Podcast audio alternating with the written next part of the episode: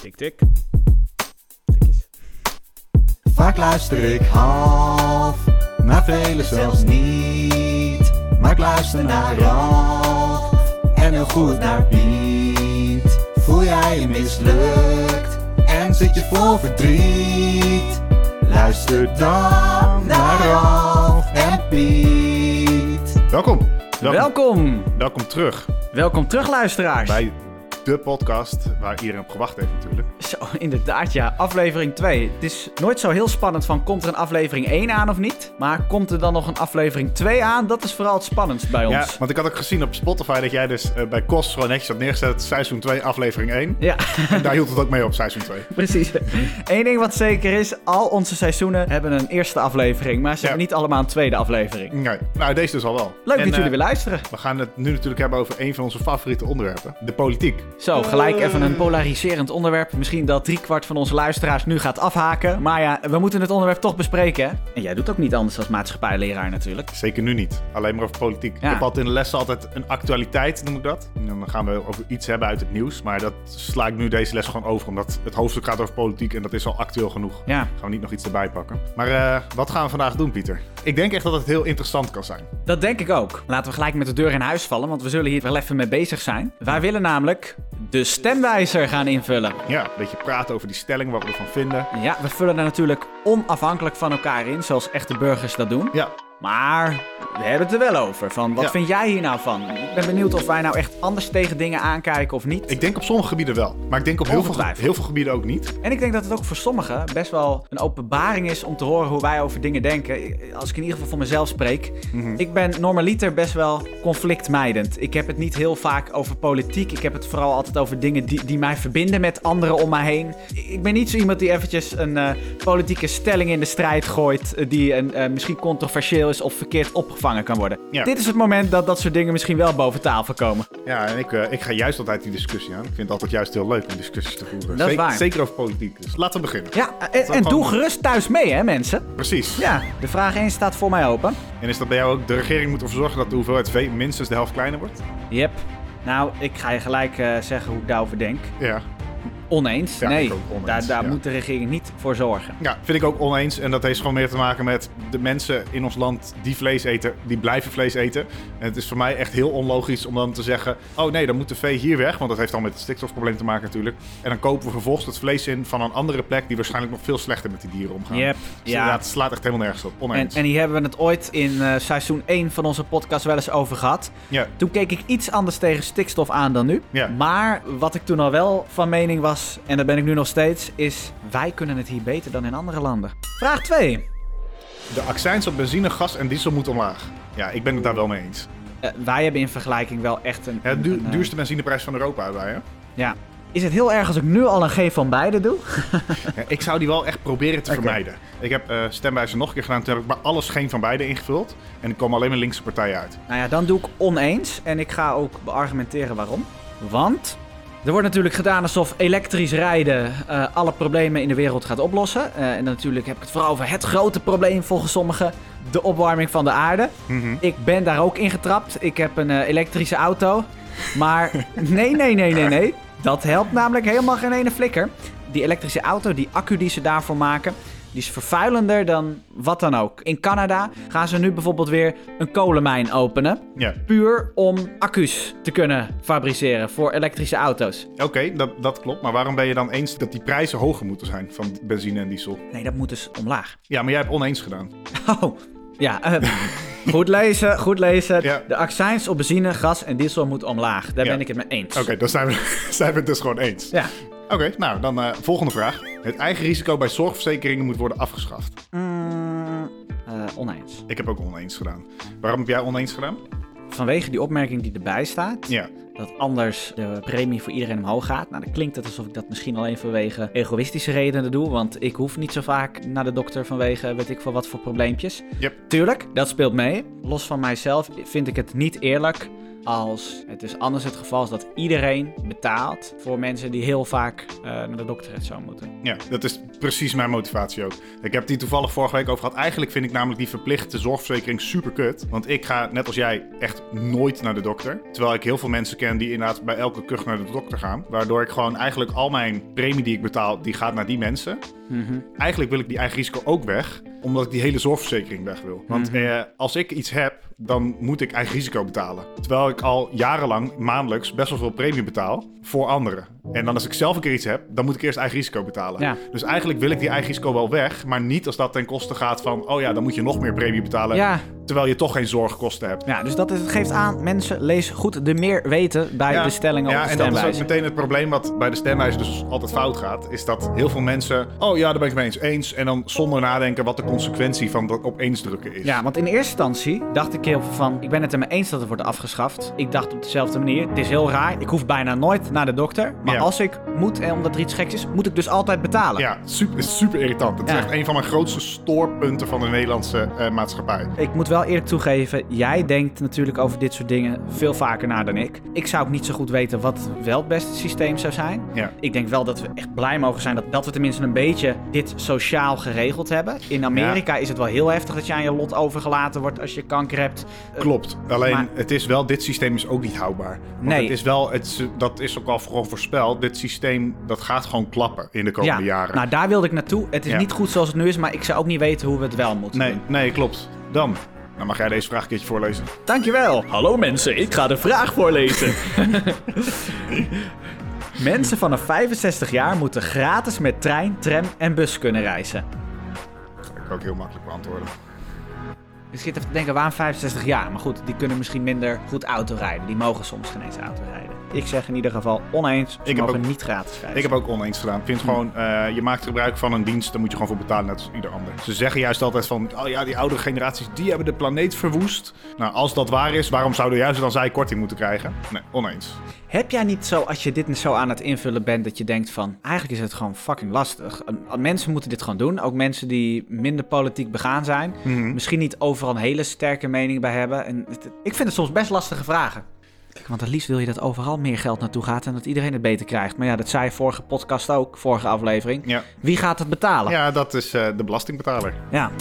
De regering moet meer investeren in opslag van CO2 onder de grond. Mm, mm, mm, mm, mm. Ik weet waar dit vandaan komt. Ik ook. Eh, ja. Dat is altijd mooi, want je kan al heel vaak aan het antwoorden zien, oh, dit is het linkse antwoord en dit is het rechtse antwoord. Ik zit te denken van waarom moet dat CO2 onder de grond? Kunnen we niet ook gewoon meer boompjes neerzetten op bepaalde plekken? Waarom hebben we het altijd over klimaat en niet over milieu? Zet wat meer boompjes neer. Eh, Ja. Die kunnen ook CO2 opvangen. En, en ik weet Ja, maar waar, die, waar die, deze hak- die vraag... hakken we liever om in Nederland. Inderdaad, ja. Ja, maar dat is echt zo hoor. Dan hoor je inderdaad altijd van ja, klimaat, het gaat zo slecht met het klimaat. En de hele nieuwssites staan helemaal vol met klimaatgezeik.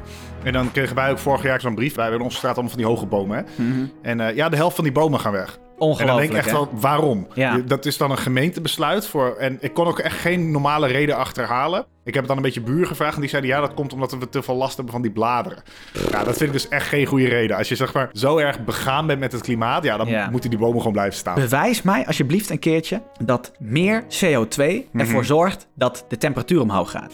Hè? Want daar is misschien een correlatie, maar ik wil wel eens zien hoe dat verband echt in elkaar zit. Ja. Want als je de grafiekjes erbij pakt, is het niet zo dat CO2 omhoog gaat en dan de temperatuur omhoog. Nee, het is altijd andersom. Eerst gaat de temperatuur omhoog en daardoor gaat de CO2 omhoog. Kijk maar zelfs naar The Inconvenience Truth, die film. Ga maar goed naar die grafiekjes kijken. Het een gaat voorafgaand aan het ander. Het zou kunnen. De regering moet ervoor zorgen dat Surinamers zonder visum naar Nederland kunnen reizen.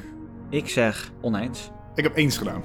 Vertel. Ik moet zeggen dat ik de eerste keer dat ik deze eh, test deed ook oneens had gedaan. Nu ik hem net even meer lezen las, eh, eh, som- omdat natuurlijk Nederland en Suriname een koloniaal verleden hebben. Dat daardoor veel familieleden van die mensen die daar wonen hier wonen en dat ze dan iedere keer een visum moeten aanvragen. Dacht ik van ja, ik kan me daarin vinden dat dat lastig is. Mensen uit Europa hebben ook geen visum nodig, dan hoeven zij het voor mij ook niet. Daarom heb ik eens gedaan. Ja, daar zit wat in. Ja, ik snap ook dat het heel vervelend is voor die mensen als ze elke keer een visum moeten aanvragen. Maar ik denk, ja, dat is bij zoveel landen zo. Waarom Ja. bij het ene land wel en bij het andere land niet? We hebben nu als regel nou eenmaal dat het buiten de EU eh, zo is dat je een visum moet aanvragen. Dus jij zegt gewoon, kijk, regels zijn regels en dat blijft zo. In dit geval wel. Ik denk Nee, van ja, als je te mag. beroerd bent om een visum in te vullen, dan wil je misschien niet zo heel graag naar Nederland. 2% voor defensie. Er moet een wet komen waarin staat dat Nederland altijd 2% van het bruto binnenlands product uitgeeft aan defensie. Ik heb heel snel gestemd. Ik zeg eens. Ik heb ook eens. Heel goed. Dat heeft te maken met dat dat überhaupt al gewoon internationaal is afgesproken dat dat zou moeten gebeuren. Geen één land doet het behalve Amerika. Hebben we het weer over regels en regels. Ja, ja, dat vind ik echt super irritant. En dat heeft Trump toen ook aangekaart. Dat hij zich daaraan stoort. Dat geen één NAVO-land dat doet behalve zijn eigen land. En dat was gewoon een heel terecht punt. Als er iets gebeurt eh, in Europa, dan wordt er meteen naar Amerika gekeken van hoe gaan jullie ons helpen. Ja. Dat moet gewoon gebeuren. Niet zo eh, afhankelijk zijn. De overheid moet meer geld geven aan scholen voor les in kunst en cultuur. Oh. Ik weet nu al aan wat voor kunst en cultuur ze dat geld dan willen uitgeven. En dat is? Ze, ze bedenken er vast een, een, een, een leuke naam voor. Voor etnische culturele vorming of zo. En dan gaan ze waarschijnlijk allemaal dingen over slavernij eh, aan die kinderen leren die we niet willen weten. Dus ja. Ik heb ook oneens gedaan. En dat is gewoon omdat ik weet gewoon van... Oh, dit gaat heel veel nutteloze informatie zijn. Ja, wat gewoon niks toevoegt aan het onderwijs. In Nederland moeten meer kerncentrales komen. Nou, hier weet ik jouw antwoord al mee. ja, ik ben het hiermee eens. Ik ook. Ja. Kunnen we een hele discussie over voeren, maar we zijn het allebei mee eens. En dat is gewoon omdat het gewoon de schoonste en meest efficiënte manier van energie opwekken is. Het verbaast mij dat we deze discussie al zo lang voeren in Nederland of het moet of niet. Yep. En het meest gebruikte argument daarvoor is, ja, maar het duurt zo lang om te bouwen. Ja, maar dat was tien jaar geleden ook al zo. En als ze toen begonnen waren, hadden we ze nu al lang gehad. Kan heel snel hoor. Ja. Maar het is ook wel een beetje zo. Er wordt vaak genoemd: het is gevaarlijk. Het kan gevaarlijk zijn. Is een discussie voor een andere keer. Anders eh, daar kunnen we niet Yep. te diep op ingaan. De belasting op vliegreizen moet omhoog. Ik vind het prima. Ja? Ja. Ik heb het oneens gedaan. Ik vind eigenlijk wel dat dat namelijk best wel goedkoop is. Eh, eh, dat kan niet zo goedkoop zijn. Waarom niet? Kijk eens wat het kost om met een trein naar Amsterdam heen en weer te gaan. Ja, dat klopt. Ja. Hoe kan het dan dat ik voor 250 euro gewoon ergens veel verder naartoe kan aan het eind van Europa? Dus ik denk ergens dat het niet helemaal ja, op een logische manier in elkaar zit, die prijzen. Dus voor mij mag het best wel duurder. Ik heb liever dat dan dat ze die eh, vliegreizen gaan verbieden. Want volgens mij is er helemaal niet zo'n hoge belasting nodig om het eh, te compenseren allemaal. Die Maar- CO2-kosten. Oké, Je stemt met oog op van CO2 dan. Ja, volgens mij is dat de gedachte Ja, erachter. dat hè? denk ik ook. Alleen ik vind het daardoor niet nodig. Want ik, ja, de stelling van is het erg dat al die CO2 verspild wordt? Kijk, dat de belasting Ja. omhoog moet, dat heeft een reden. Om eigenlijk ervoor te zorgen dat minder mensen kunnen vliegen. Het kunnen Mhm. betalen op te vliegen. Ja, dat voor mij is geen eh, doel om dat op die manier te doen. Nou, ik, ik zeg toch, doe het alsjeblieft en hou daarna op over dat we niet meer mogen vliegen. Ja, dat, dat is dus waar ik bang voor ben. Dat het geen verandering gaat maken. Mensen willen alsnog op vakantie. Nou mensen ja, blijven er ja. betalen. En dan zeggen ze, oh, dan moeten we het misschien nog wat duurder maken. Ja, dat is wel waar. Dan gaan we de. Glijdende schaal eh, krijgen. Ja, slippery precies. slope. Ja. Ja. Dat is wel waar. Dat is waar. Huurders, moeten het recht krijgen om een sociale huurwoning te kopen van de woningcorporatie. Wauw, ging nog best goed. Ja, ja. Ja. Maar wat hebben we nou echt eigenlijk gelezen? ja, klopt. Dat zat ik ook een beetje... eh, ja, ik heb, ik heb Het recht krijgen om een sociale huurwoning te kopen van een woningcorporatie. Ik vind het nu al raar klinken. Ja, Ja, ik, ik, ik zou zeggen, ehm, nee. Ik heb ook nee. Die sociale huurwoningen zijn er toch omdat ze sociaal zijn? Ja, Dan moeten we er niet om- minder van omdat, hebben. Ja, omdat mensen waarschijnlijk niet zoveel geld te besteden hebben. Het is dus echt super oneerlijk als zij dan dat huis gaan kopen die zij eh, hebben gekregen met de reden van... oh, je verdient niet genoeg. Hier heb je een huis waar je minder huur voor hoeft te betalen Ja. om het dan te kunnen kopen. Dat is natuurlijk belachelijk. Want Ja. dan moet gewoon, als jij dan genoeg geld om een huis te kopen, moet je eruit. En dan moet iemand anders in die daar ook Helemaal mee maken. Ja. Ja, top verwoord. Ja. Kinderopvang mag alleen worden aangeboden door organisaties die geen winst maken. Tja, eh, voedsel mag alleen maar verkocht worden door eh, bedrijven die geen winst maken. ik, wist, ik wist dat jij hier... eh, je hebt oneens gestemd, denk ik. ja, natuurlijk. Ja, ik ook. Dat is gewoon echt die marktwerking, weet je. Dat is belachelijk. Mensen beginnen een bedrijf natuurlijk met het oogmerk om winst te maken. Het zou belachelijk zijn als dan de overheid zich daarmee gaat bemoeien. Nee, dat mag alleen als je geen winst maakt. Dan Ja. zou ik ook zeggen van, nou, dan ga ik er ook niet werken. Je hoeft ze niet naar een kinderopvang te hè. Dat is, sturen. dat is de SP-stelling. Want die wil alles, alles, alles van de staat hebben. Ja, die willen natuurlijk dat alle kinderen naar kinderopvangen gestuurd worden. Zodat ze geïndoctrineerd kunnen worden met het linkse indoctrinatie. Zou kunnen. De volgende. Als een vluchteling in Nederland mag blijven, mag het gezin nu naar Nederland komen. De regering moet dat beperken. Dit is echt zo'n strikvraag. Als de vluchteling in Nederland mag blijven, mag het gezin nu naar Nederland komen. Of je nou links bent of rechts. Als een vluchteling in Nederland mag blijven, mag het gezin nu naar Nederland komen. Denken rechtse mensen, oh nee, absoluut niet. Doen ze oneens. Oh, maar dus dan dit- staat er, de regering moet dat beperken. Dit- Oh, dus de situatie nu Ja. is dat als een vluchteling in Nederland mag Ja. blijven, dat het gezin naar Nederland eh, ja, ja, maar mag en dan, komen. dan wordt de stelling dus dat dat juist niet mag. Ja, want de tweede zin is: de regering moet dat beperken. Ja, Ja. die is geniepig. Ik zeg eh, oneens. Oh nee, de regering moet dat beperken. Dan zeg ik eens. Ja, daar ga je weer. Ja. Ja. ik heb ook eens gedaan. Precies. Maar het is niet eh, zo dat als jij hier als vluchteling heen komt en jij toestemming krijgt om hier te verblijven, dat dan automatisch dat geldt voor de hele familie. Liggen we weer op één lijn. Oké, de volgende. De belasting op vermogen boven 57.000 euro moet omhoog. Oneens. Ik heb eens gedaan. Verhoog het maar bij eh, de, de nog wat eh, hogere vermogens, bij wijze van spreken. Die rijkste zoveel procent. Nou, ik heb dus wel eens gedaan, maar het is wel echt een twijfelgeval, omdat ik dus wil weten met hoeveel procent. Ja, maar ik denk van, die mensen zorgen er toch al voor dat ze meer belasting betalen. Omdat ze meer verdienen, kunnen ze zich beter minder uitsloven met dit systeem. Ja, dat ze proberen onder die grens te blijven. Ja, stelling 16. De overheid moet strenger controleren wat jongeren leren bij kerken, moskeeën en andere organisaties die lesgeven op basis van een levensbeschouwing. Ja, en ik lees deze stelling, maar eigenlijk staat er... de overheid moet streng controleren op wat jongeren leren bij moskeeën. Ik zeg oneens. Ik heb eens gedaan. Ja, dat heb ik gedaan door, een- door een vriend van mij die ik vroeger had. Die moest verplicht naar de moskee. En eh, die wilde er nooit heen. Later bleek dat een IS recruitment kamp te zijn. Was hier in Huizen Oh, trouwens. ja, ja, ja. Ik weet dat er IS'ers in huizen zaten. Ja, ja. dat, was, dat was in Huizen. En ik denk dat dat gewoon veel voorkomt. En ja, daar mag van mij betreft gewoon streng op gecontroleerd worden. Ja, oké. Ik snap hoe je, hoe je deze dan insteekt.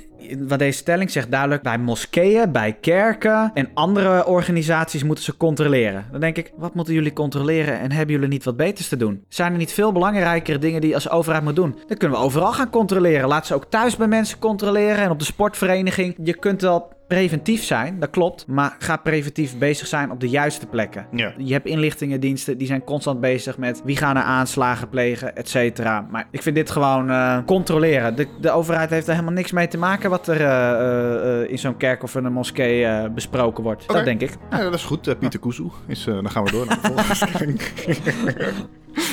De regering moet ervoor zorgen dat er in 2030 minstens de helft minder stikstof in de lucht komt. Oneens. Ik ook.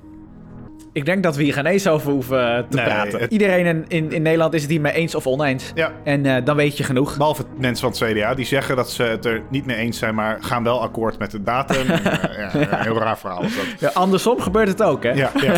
Oké, als je recht hebt op een uitkering en je woont samen, moet je hetzelfde bedrag krijgen als wanneer je alleen woont. Oké, dus het is nu zo dat als je een uitkering krijgt, dat die waarschijnlijk hoger is als je alleen woont Ja, ten opzichte van wanneer je samen woont. ja, Ik ben het er wel mee eens. dat je hetzelfde bedrag moet krijgen. Ja. Ik heb oneens gedaan. Oeh, licht eens toe. Nou, ik denk als jij samenwoont met iemand, dan ga ik ervan uit dat jij ook dingen samen betaalt. Bijvoorbeeld de huur. Als je alleen woont, moet je nog steeds diezelfde huur betalen. Dus dan vind ik het logisch dat dat wat hoger is als je alleen woont. Ja, dat snap ik. Anderzijds denk ik ook wel weer, als je alleen woont, heb je niet zo'n grote ruimte nodig als wanneer je samen woont. En eh, het is nu ook zo dat het alleen lastiger is om een plek te krijgen ten opzichte van met z'n tweeën. Terwijl je misschien in je eentje wel veel meer kan verdienen als sommige mensen met z'n tweeën. Dat soort dingetjes moeten er ook uit dan, vind ik. Ja, klopt. Ja, dat vind ik ook. Ja. Ja, dus het moet gewoon zijn op basis van eh, jou persoonlijk, daar moet het op gebaseerd zijn. Niet op basis van wat jouw eh, relatiestatus is. Oké. De regering moet zich ertegen verzetten dat meer landen lid worden van de Europese Unie. Ik zeg eh, nee, ze hoeven zich niet ertegen te verzetten. Wat denk jij? Ik heb het wel gedaan. Leg Verzet. eens uit. Het is nu gewoon zo dat wij als Nederland zijnde best wel veel betalen voor ja, slecht presterende Europese landen. En ik kan me nu zo niet een land bedenken wat qua economie, want ik doe het nu op economische factoren, veel zal toevoegen aan Europa. Toen Rusland Oekraïne binnenviel, dan werd er meteen gezegd: Oh, moet Oekraïne dan niet bij Europa? En ik, waarom is dat een reden om Oekraïne aan Europa toe te voegen? Ja, dat ze ja, worden helemaal door. Rusland. Helemaal eens. Dat is echt voor Weet mij je- gewoon nul reden. En ik, als ik zo zeg maar om de landen rondom Europa heen kijk, zie ik geen nuttige toevoeging op gebied van economie. Dan alleen maar weer een land erbij. Gewoon zodat de Europese Unie uitbreidt. Maar dat weer zo'n land wordt waar je als Nederland en Duitsland en Frankrijk, een beetje de economisch gezonde landen, heel veel geld in gaat gooien. Om dat een beetje ja, stabiliteit te brengen. Ja, weet je, ik ga mijn stemmen wijzigen eh, op dit gebied. En eigenlijk, jij kijkt gewoon naar de realiteit. Ja. Ik kijk naar hoe ik zou willen dat de Europese Unie functioneert. Ja, En dan mogen er van mij als eh, landen erbij komen en aan regels voldoen die er nu zijn. ja, Dan mogen ze erbij. De realiteit is gewoon dat wij er dan voor moeten betalen. ja. Volgende. De overheid mag nooit de afkomst of nationaliteit van mensen gebruiken om risico's op criminaliteit in te schatten. Ik ben het volledig oneens. Ik ook. Want het is gewoon voor mij heel logisch als je weet dat mensen uit een bepaald land vaker aanslagen plegen dan mensen uit een ander land, dat je die mensen logischerwijs gewoon strenger controleert. Precies. Gebruiken de data die je hebt. Ja, oeh, de volgende, dat gaat over jouw auto. De overheid moet geen geld meer geven aan mensen om een elektrische auto te kopen. Eigenlijk heb jij die net al behandeld. Ik kan me ook niet meer herinneren dat dat heel erg gebeurd is, maar... eh, Ik kan me wel herinneren dat jij een paar duizend euro kreeg van de overheid. Eh, de volgende is: het minimumloon moet binnen drie jaar van 11,51 euro bruto per uur naar 16 euro bruto per uur. oneens. Ik ook. Ja. En weet je wat het grappige is? Dat ik dus laatst het debat zat te kijken met die zes lijsttrekkers. Eh, die hadden het daarover. D66 dat, dat- die wilde dat het 17,50 per uur werd. Een belachelijk hoog minimumloon. Ik heb, ik heb net even gekeken. Als je dat zou doen, dan zou iemand met het minimumloon dus 2800 euro in de maand verdienen. Ja, ik, ik- en ik ben geen econoom, maar ik weet wel dat als er inflatie is, dat dit soort gekke dingen gedaan worden. Ja. En dat dat de inflatie ook weer versterkt. Ja. En dat dit gezegd wordt door politici van we moeten dit doen. Dat dat altijd gewoon is om populair te zijn. ja, ja Want, gewoon om stemmen, eh, stemmen te vangen. om- om te scoren, Want maar- 1750, zelfs de SP moest erom lachen. Ja, kijk gewoon even naar eh, de echte oplossingen. Het gaat erom dat je de koopkracht van mensen verbetert. Niet dat je artificieel een beetje gaat spelen met cijfertjes en mensen meer loon krijgen. Ja. Want als de rest ook weer duurder wordt, dan gaat de koopkracht niet vooruit. Ja, de regering moet het bouwen van woonwijken op landbouwgrond makkelijker maken. Ah, er valt ook wel weer wat eh, voor te zeggen om eerst te kijken naar eh bebouwd gebied. Of het daar gewoon kan. Of je daar efficiënter kunt bouwen. Tuurlijk, als het kan, kan het. Alleen ik ga ervan uit dat er nu rekening wordt gehouden met dat dat niet kan. Nou, oké, prima. Bouw meer huizen daar. Ja, Maar alsjeblieft, gooi er dan ook gewoon evenredig veel natuur bij. Het moet Ja, een precies, goede mix ja. zijn, goede combo. Betekent niet dat ik de boeren weg wil. Stel, de boeren gaan weg. anti-boer, anti-boer. Eh, om wat voor reden dan ook, dan... eh, ik weet het niet. Ik doe geen van beide. Oké. Inwoners van Nederland moeten een nieuwe wet kunnen tegenhouden met een referendum. Eens. Ik heb ook wel eens. Pure democratie. Ja, dat is inderdaad een, een betere vorm van democratie. Het kan inderdaad zijn dat een land daardoor een domme beslissing neemt. Dat is vaak wat de overheid zegt. Ja, burgers zijn niet goed genoeg geïnformeerd om een wet tegen te kunnen houden met referendum. Maar alsnog is het wel gewoon de regel. Je leeft in democratie als de meerderheid dat vindt. Mhm. En dat is dan in een, met een referendum zo. Ja, dan moet het gewoon tegengehouden worden. Ja, en- en ik ben veel banger dat de overheid een domme beslissing maakt... dan dat het hele land dat doet. Ja, zeker. Als ik naar de afgelopen jaren het beleid kijk, meestal maakt de overheid hele domme beslissingen. Wat een heel groot deel van het volk al aan ziet komen. Ze toch doorpushen en dan inderdaad helemaal fout gaat. Ja. De regering moet het afsteken van vuurwerk door particulieren helemaal verbieden. Oneens. Ja, ik ook wel eens. Ja. Ja, de overheid moet bedrijven minder geld geven om duurzamer te worden. Dat gaan ze nooit doen, maar ik heb wel gestemd. Ik heb eens. Eh, er moet minder geld gegeven worden om duurzamer te worden. En dat is meer niet per se omdat ik dat heel slecht vind, maar ik vind gewoon dat hele duurzaamheidsverhaal wordt daar gewoon scheidsziek van. Er zijn meer dingen dan alleen maar het klimaat en, eh, en milieu. Dus eh, Precies. ja. Volgende stelling. Mensen die vinden dat ze klaar zijn met hun leven moeten hulp kunnen krijgen bij zelfdoding. Ik zeg oneens. Ik ook. Het is eh, onnatuurlijk. Ja. Je wil dat niet op je geweten hebben, dat je iemand op eh, zo'n manier helpt daarmee. Nee, en ik denk ook inderdaad dat als je dat gaat doen, dat heel veel, zeker jonge mensen, misschien tieners en zo, weet je, dan gaan ze een keer, hebben een keer, eh, weet ik veel, break-up of zo, relatie kapot. En oh ja, ik, ik wil dood. En dan gaan we dat gezeik, dat gaan ze veel normaler maken. Dat moeten we niet willen. Precies. Volgende. Nederland moet geen ontwikkelingshulp geven aan landen die weigeren uitgeprocedeerde asielzoekers terug te nemen. Ik heb gestemd. Eens? Ja, ik heb ook eens. Waarom zouden wij hun geld moeten geven als wij voor hun tuig moeten zorgen? Ja, en het hoeft natuurlijk niet eh, tuig te zijn. Maar er is uitgeprocedeerd. Er is een beslissing gemaakt dat je hier niet kan blijven. Wij helpen jullie. Wees ook een klein beetje reasonable naar ons toe. Ja. Eh, dan is de volgende. De huurprijs van woningen mag de komende drie jaar niet stijgen. Ja, en dat vind ik dus ook lastig, omdat dat natuurlijk ook gewoon de marktwerking is. Mhm. Gaat de overheid nu bepalen voor mensen wat ze mogen vragen als huur? Want dat gaat natuurlijk de volgende stap worden. Ja. Als de- zij de beslissing gaan maken van, oh ja, je mag niet zoveel eh, verhogen, dan ben ik bang dat de volgende stap gaat worden dat ze gewoon gaan eisen, oh ja, een huurwoning mag maximaal zoveel kosten. Weet je, een huurwoning van zoveel meter mag maximaal zoveel kosten. Exact, Dat- ja. Ik snap dat de huurprijzen heel hoog zijn, maar ik ga toch oneens stemmen. Ja, ik denk dat de overheid er vooral moet zorgen dat er genoeg woningen zijn. Ja. En een verhuurder wil uiteindelijk altijd dat eh, zijn woning verhuurd wordt. Ja, Er zal altijd een grens zijn daaraan, aan Ja. hoeveel eh, zij zullen vragen. ja. Een natuurlijke grens. Dan is de volgende: er moeten minimumstraffen komen voor mensen die zwaar geweld gebruiken. Wat is hier de meer weten? Die ben ik nu ook aan het lezen inderdaad. Nederland heeft wel maximumstraffen nu, maar geen minimumstraffen. Rechters kijken bestraffen altijd naar elk geval afzonderlijk. Een minimumstraf zou dat veranderen. Nou, dan ben ik eruit. Als ik die motivatie lees. Ik vind het vooral raar van waarom heeft Nederland wel maximumstraffen en hebben ze geen minimumstraffen? Ja. Je moet kijken naar elk geval afzonderlijk. Maar we hebben wel maximumstraffen. Wat, wat is dat voor onzin? Ja, eigenlijk zou de maximumstraf ook weg moeten. Ja. Ik heb wel oneens gedaan. ja, ik ben het ook oneens. Maar waarom die maximumstraffen? Ja. Oké, dan eh, hebben we 30 stellingen gehad. En dan wordt er gevraagd aan ons zijn er onderwerpen die je extra belangrijk vindt. En dan kunnen we heel veel dingen aanklikken. ja, eigenlijk alle stellingen kun je aanklikken. Ik ga er heel even doorheen wat ik belangrijk vind hoor. En voor de luisteraars, we, we zouden ze alle 30 kunnen aanklikken, maar dat doe ik niet. Nee, dat doe ik ook niet. Ja, ik heb er eh, vijf aangeklikt. Dan zal ik zo even opnoemen welke dat zijn. Controle op religieuze groepen vind ik toch ook belangrijk. Ik ben tegen controle. Ehm, Het is grappig dat je die extra belangrijk vindt, omdat ik daar natuurlijk een ander... eh, referendum vind ik belangrijk. die heb ik ook aangeklikt. Welke heb je allemaal aangeklikt? Ik heb 2% voor defensie aangeklikt. Vliegbelasting heb ik aangeklikt. Uitbreiding Europese Unie heb ik aangeklikt. Referendum heb ik aangeklikt. En ontwikkelingshulp en asielzoekers. Interessant. Oké, ik heb er 1, 2, 3, 4, 5, 6, 7, 8 aangeklikt. Nou, we gaan het zien. Dan klikken we op volgende stap. Ja, en ik doe altijd alle partijen. Ja, oh ja, welke partijen wil je meenemen in het resultaat? Allemaal inderdaad, zelfs de splinterpartijen. Yep. Oeh, wat komt er bij jou op 1? Ja 21. Wat komt er op 2? Forum voor Democratie. Wat komt er op 3? BVNL ken ik niet.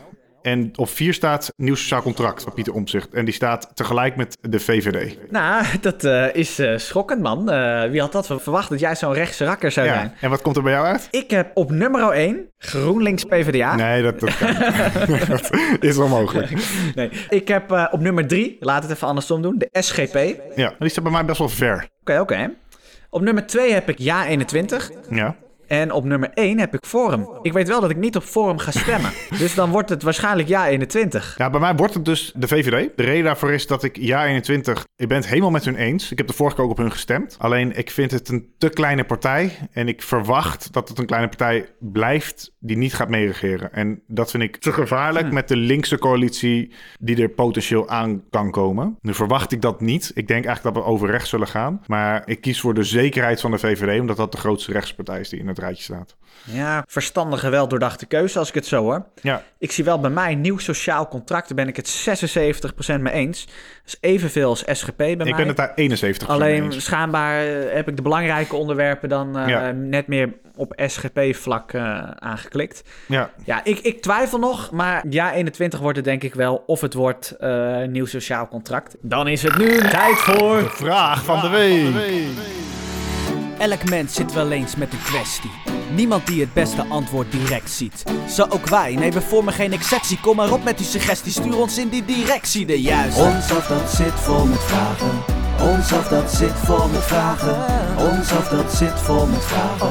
Ons af dat zit vol met vragen. Ja, dat hebben we ook nog, ja. Ja, het leven bestaat ook nog eh, uit serieuze vraagstukken en niet alleen maar van die politieke stellingen. Precies. Ja, wij vroegen ons natuurlijk af, samen met ons, ja de Anne, Wat is de key in skincare voor een gezonde huid?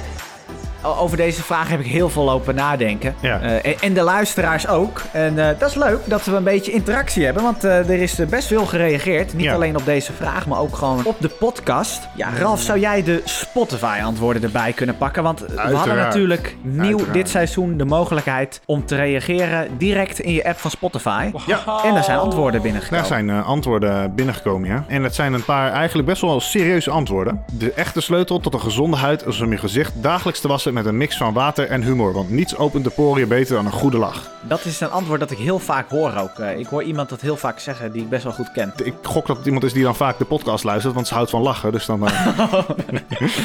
de volgende is eh, Thailand, zegt iemand. Ja, Thailand. We vroegen de vorige podcast ook van naar welke plek moeten Ah, Ralf en ik nou Ja, ja, dat heen het. gaan. Los van eh, natuurlijk het prachtige megapark.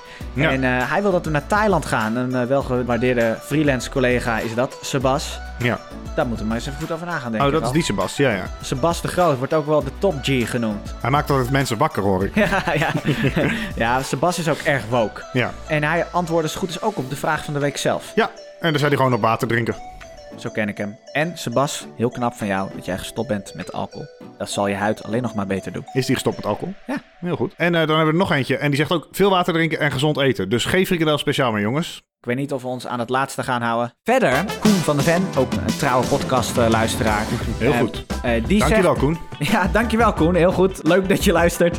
En die zegt concealer. Concealer. Dus die zegt eigenlijk, er is niet echt een goede manier. Je moet het gewoon verbergen door er iets overheen te smeren. Ja, precies. Nou, dat eh, ga ik eens proberen dan. Ja. Slimme man, die, eh, die Koen. Last but not least, een laatste reactie die ik als laatste noem, omdat ik hem misschien wel best onderbouwd vond. Ik weet niet of Ja. ik het helemaal mee eens ben. Er werd gezegd, ondersteun klimaatvriendelijke initiatieven, Ja. want minder UV is beter voor de huid. Wie heeft het gestuurd? Ja, een of ander, volgens mij is het een bekende influencer of zo. Het was via TikTok. Ja. Dat is een eh, Greta Thunberg of zo. Oh, ja, ja, ja. ja. Die, eh, Kun je naast je neerleggen, dat advies? Ja. ja, er komen soms ook gekke reacties binnen. Daar Ja. kunnen we niks aan doen. Over reacties gesproken. Ik heb van vele mensen die voor de eerste keer deze podcast luisterden, Ja. te horen gekregen dat ze vinden dat jij een goede podcaststem hebt. Oh, kijk. Ja, nou, dat is goed, goed om te horen. Dat is goed om te horen, ja. Ja. En ze zagen het fietsen ook helemaal voor zich met Wendel erbij. Ze vonden dat wij heel beeldend eh, vertellen. Ja. Dus ja, dat moeten we er eigenlijk wel inhouden, hè, na zulke complimenten. Deze aflevering ging wel wat meer over politiek, zou je kunnen zeggen. Gelukkig is maar één keer in de vier jaar dat er verkiezingen zijn. Dat scheelt. Milo die eh, reageerde ook nog dat hij de trouwsong van jou en Nadia heel episch vond. Ja. En hij zei dat de pre-roll van GroenLinks, PvdA, Ja. dat dat een eh, traantje over zijn eh, wangen deed rollen. dat hij dus media consultant is van die partij. Ik weet niet of ik dit wilde weten. Ik denk wel dat hij deze aflevering heel leuk gaat vinden. Dus de vriendschap is na deze aflevering definitief voorbij. We kunnen elkaar vinden op vele vlakken. Zoals bijvoorbeeld dat Donkey Kong een geweldig spel is. Dat Ja. Donnie een goede rapper is. Jullie zitten op dezelfde ooghoogte. Dat. Laten we de nieuwe vraag van de week even erin gooien. Ja. Die is ingestuurd door een trouwe luisteraar. En de vraag luidt... Was het deze zomer nou echt crazy veel extremer weer dan anders? Of zijn we met z'n allen een stelletje poesies geworden? Hmm, wat ga ik hier eens op antwoorden? ik weet niet of het allemaal geworden zijn. Ik weet wel dat ik een heel groot deel van de maatschappij überhaupt al poesies vind. Dus ja, Ja, ongeacht of het warm is of niet. ja. Ik ben heel erg benieuwd hoe een random Amerikaanse journalist die tegenaan zou kijken. Net ben ik ook wel benieuwd naar. Maar ja, hoe komen we daar ooit achter? Laten we er gelijk eentje bellen. Dat vind ik een heel goed plan. En voor de mensen thuis, we gaan eventjes op het Engels over. Dus eh, mocht je niet zo goed Engels kunnen, eh, stop lekker met luisteren. En eh, we spreken je weer de volgende keer. Ja, de volgende keer is gewoon weer helemaal Nederlands. En dat zal voorlopig ook zo blijven, denk ik. Zeker, We, gaan, sowieso. we hebben geen intenties om er hier een Engelse content te zitten maken. Dus Precies. bedankt voor het luisteren. En tot de volgende keer. Inderdaad. Op naar het interview.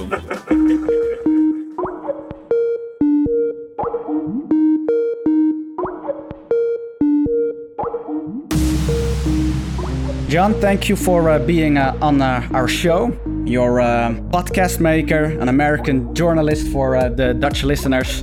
I always listen to your podcast, The Death of Journalism. We thought it was uh, a good idea to have you as a guest on our show, and we're glad uh, you're here. Uh, not only because you have some very um, interesting insights into why you think journalism is dead, but also because it's maybe one of the last chances to uh, to talk with you. Because you were telling in your podcast that you're planning to go off the radar. Welcome, and, and could you tell something? Um, what are you gonna do when you're not in public life? That's a good question. Maybe you're gonna protest for the climate or something? Uh, because uh, Peter told me uh, you're, you're a really firm believer in climate change. I would, you know, that's a major problem. I don't have anything to occupy my time. News and sports have been a huge portion of my life and career, and so I'm trying to avoid both of them. I, I really don't know what I'm going to do. I mean, I have two young kids who are still young enough to where they require um, you know a lot of care on my part but i don't know. That's the part that's that scares me. I i'm not even a a reader so there's not much that i can do to occupy my time other than play golf. I- it's a balancing act between pain and boredom. So trying to figure out a way to to mitigate the pain while not having the boredom uh, you know be debilitating. So I, we'll see how successful i am at that Hmm. Well, that sounds like a big challenge. We've mentioned your podcast, The Death of Journalism. And of course, there's a reason why you call that podcast like that. Could you tell us why you think that journalism is dead? it- it's been very clear to me for a long time that that journalism is dead that that the pursuit of truth by major media organizations no longer exists in a viable fashion. Uh, we we knew that for a long time that that's the direction things were heading in. But to me, COVID was when we knew for sure Mhm. that it was dead Yeah. because here you had a massive, maybe the most significant cultural, social story, at least in modern times. And the way the media responded to it was an absolute abomination. There was no critical thought, there was no scrutiny of what we were being told. The news media, instead of being questioning of authority, was actually the voice of authority.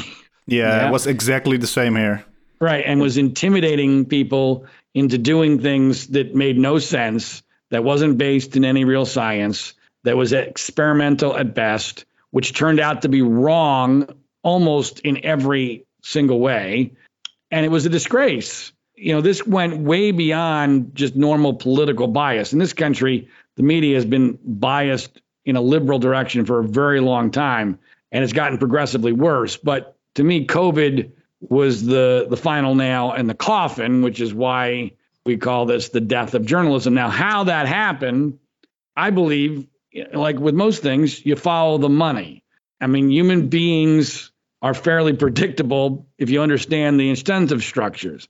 And the incentive structure for the news media got dramatically altered over the last couple of decades. There was a time not that long ago in America where you only had four television stations or thereabouts, and you had uh, you know a few radio stations and, and a newspaper or two in each town, and to own one of those outlets was basically a license to print money.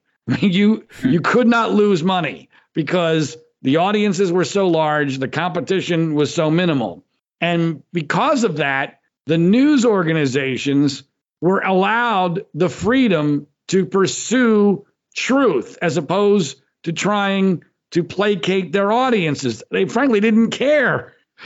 There was no need not- for it. They, they, they, they, they, they didn't care whether or not they offended their audience with something that was a truth that made that audience feel uncomfortable because they were already making so much money, it didn't matter.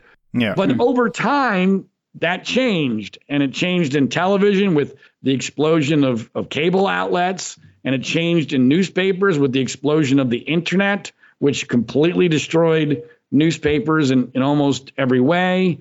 And you know, and all sorts of things harmed radio. And so all of a sudden, these outlets that were licensed to print money are now struggling to survive and understanding simultaneously because we our technology advanced to the point where we could figure out what the audience was doing at any given moment. I mean, it used to be that we didn't know what audiences' reactions were to any particular news story or newscast. I mean, you, you only had ratings in very, very general ways. Now, television stations, and this has been the case for years, they know every morning which news story hit and which story news story did not hit with their audience from the previous day to the minute yeah, Yeah. that's true. Yeah. to the minute. And and so that knowledge combined with the change in the incentive structure was devastating to news because now all of a sudden news outlets are doing the opposite of what journalism demands. Every outlet knows they have to placate the audience otherwise they're going to be out of business. Yep. Wow, th- that's a great answer. Inde- indeed, it's insane. I've worked as a marketer in different companies and also in news companies, and it's insane. There are just monitors over there, and the authors, the writers of the news articles are constantly checking the statistics and which articles lead to the most conversions and the most clicks. Yeah, and they even filter the, the comments as well. Like our news media uh, usually allow people to comment on the, the news, but uh, one of the biggest news media in the Netherlands actually has a rule that you can't say climate change isn't real. They remove your comment if you say so. And we are a a country that's known for free speech, but you can't say climate change isn't real. They, they forbid you from saying it. Which of course, I mean, that's wrong on so many different levels. Yeah, yeah, that bothers me a lot. Well, but to me, the most obvious is that you wouldn't need to have that rule if you were really confident in your argument. Yeah, exactly. Yeah.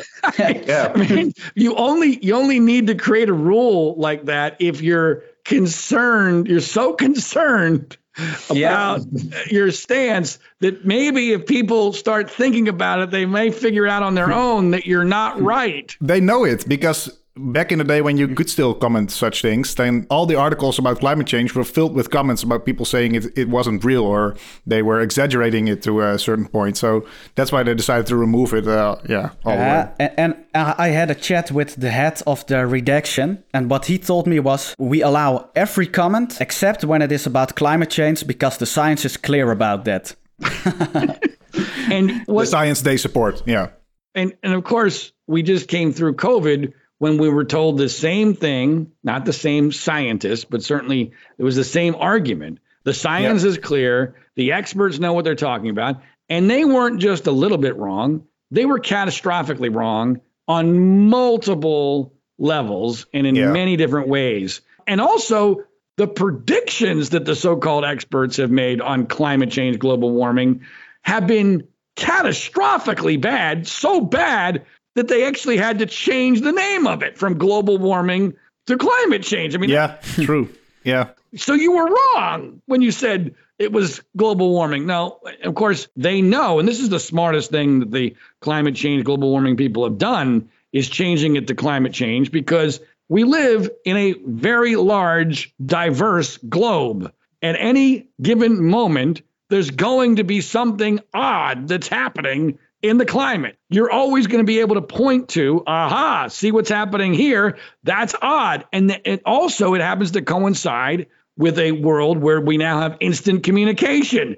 We, you know, it wasn't that long ago where something dramatic could happen in the far reaches of the world and we wouldn't even know about it. We wouldn't have instant video of, you know, Yeah. whether it's a, a, a flood or a hurricane or, and look, is it possible that the globe is warming? Yeah, sure, it's possible.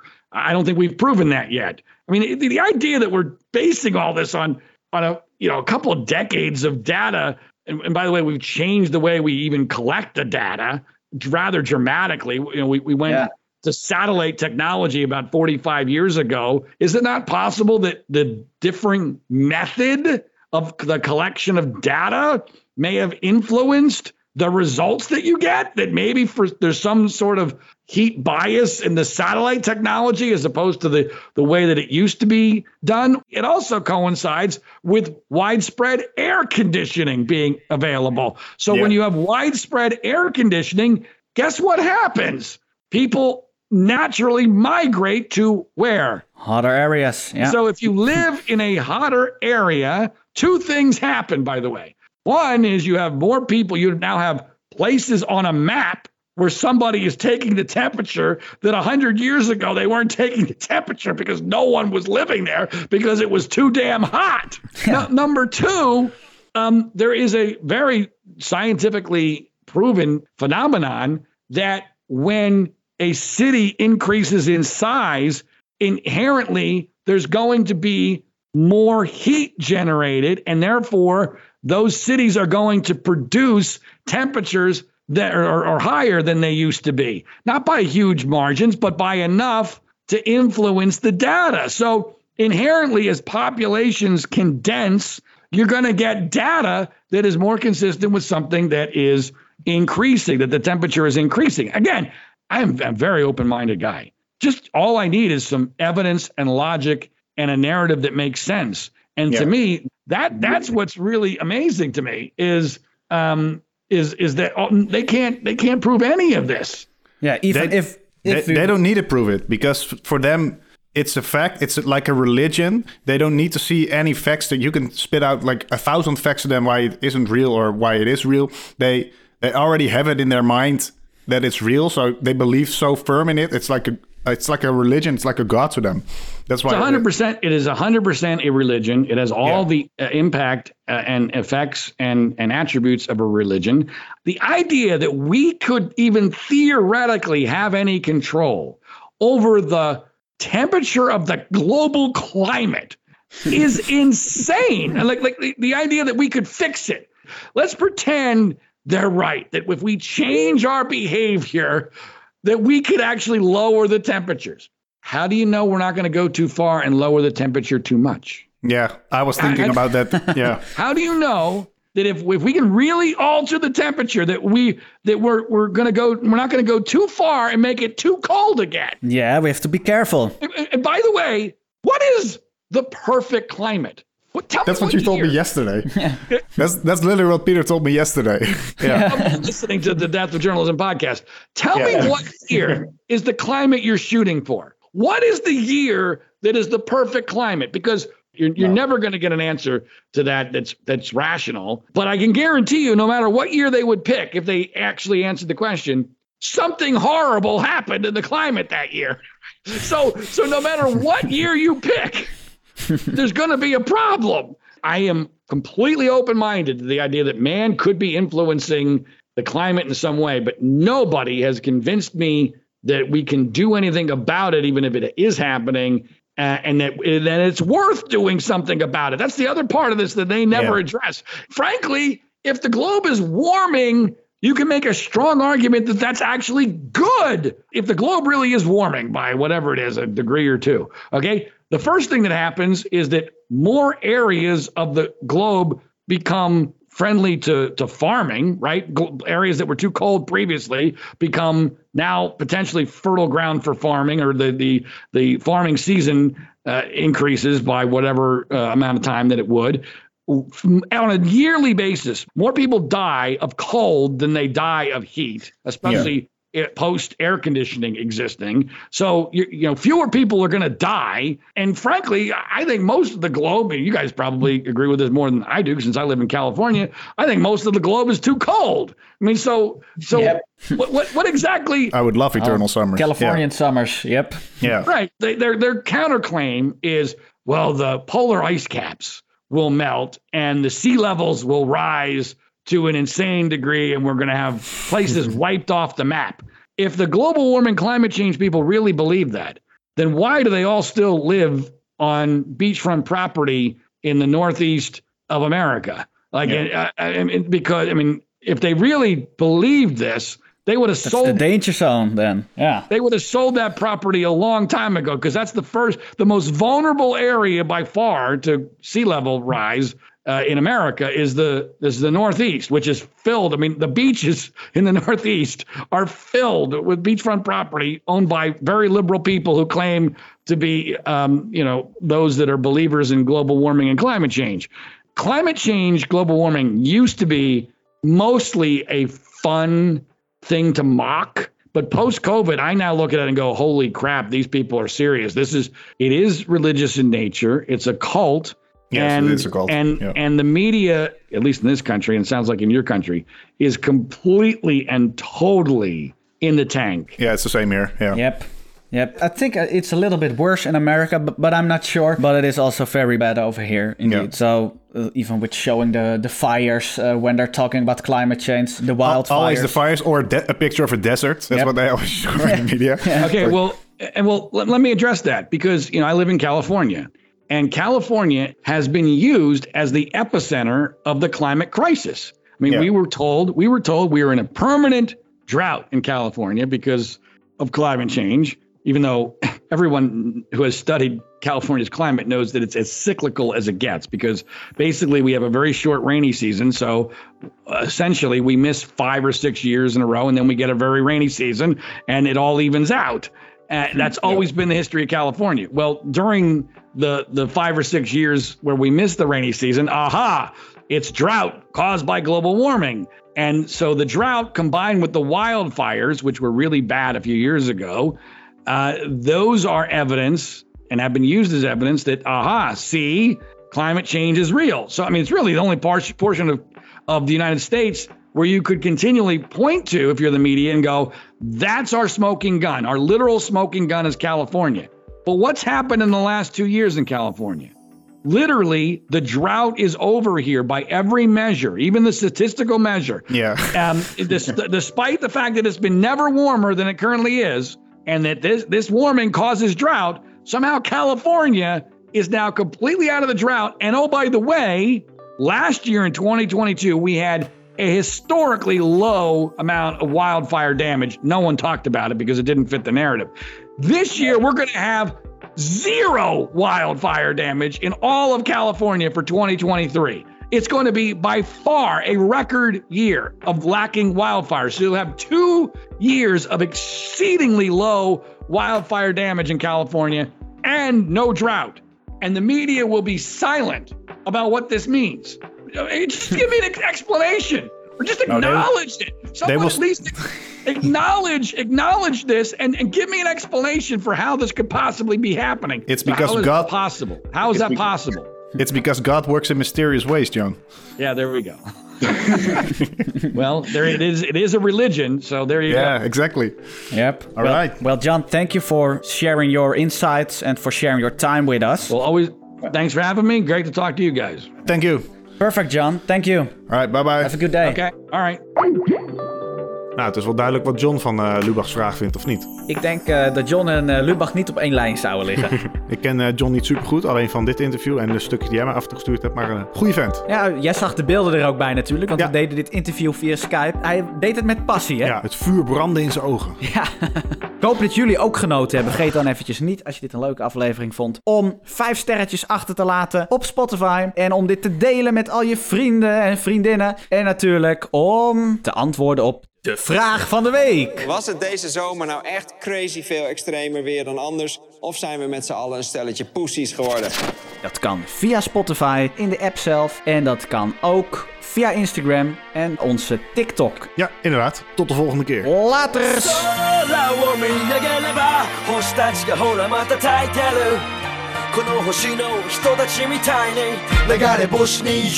空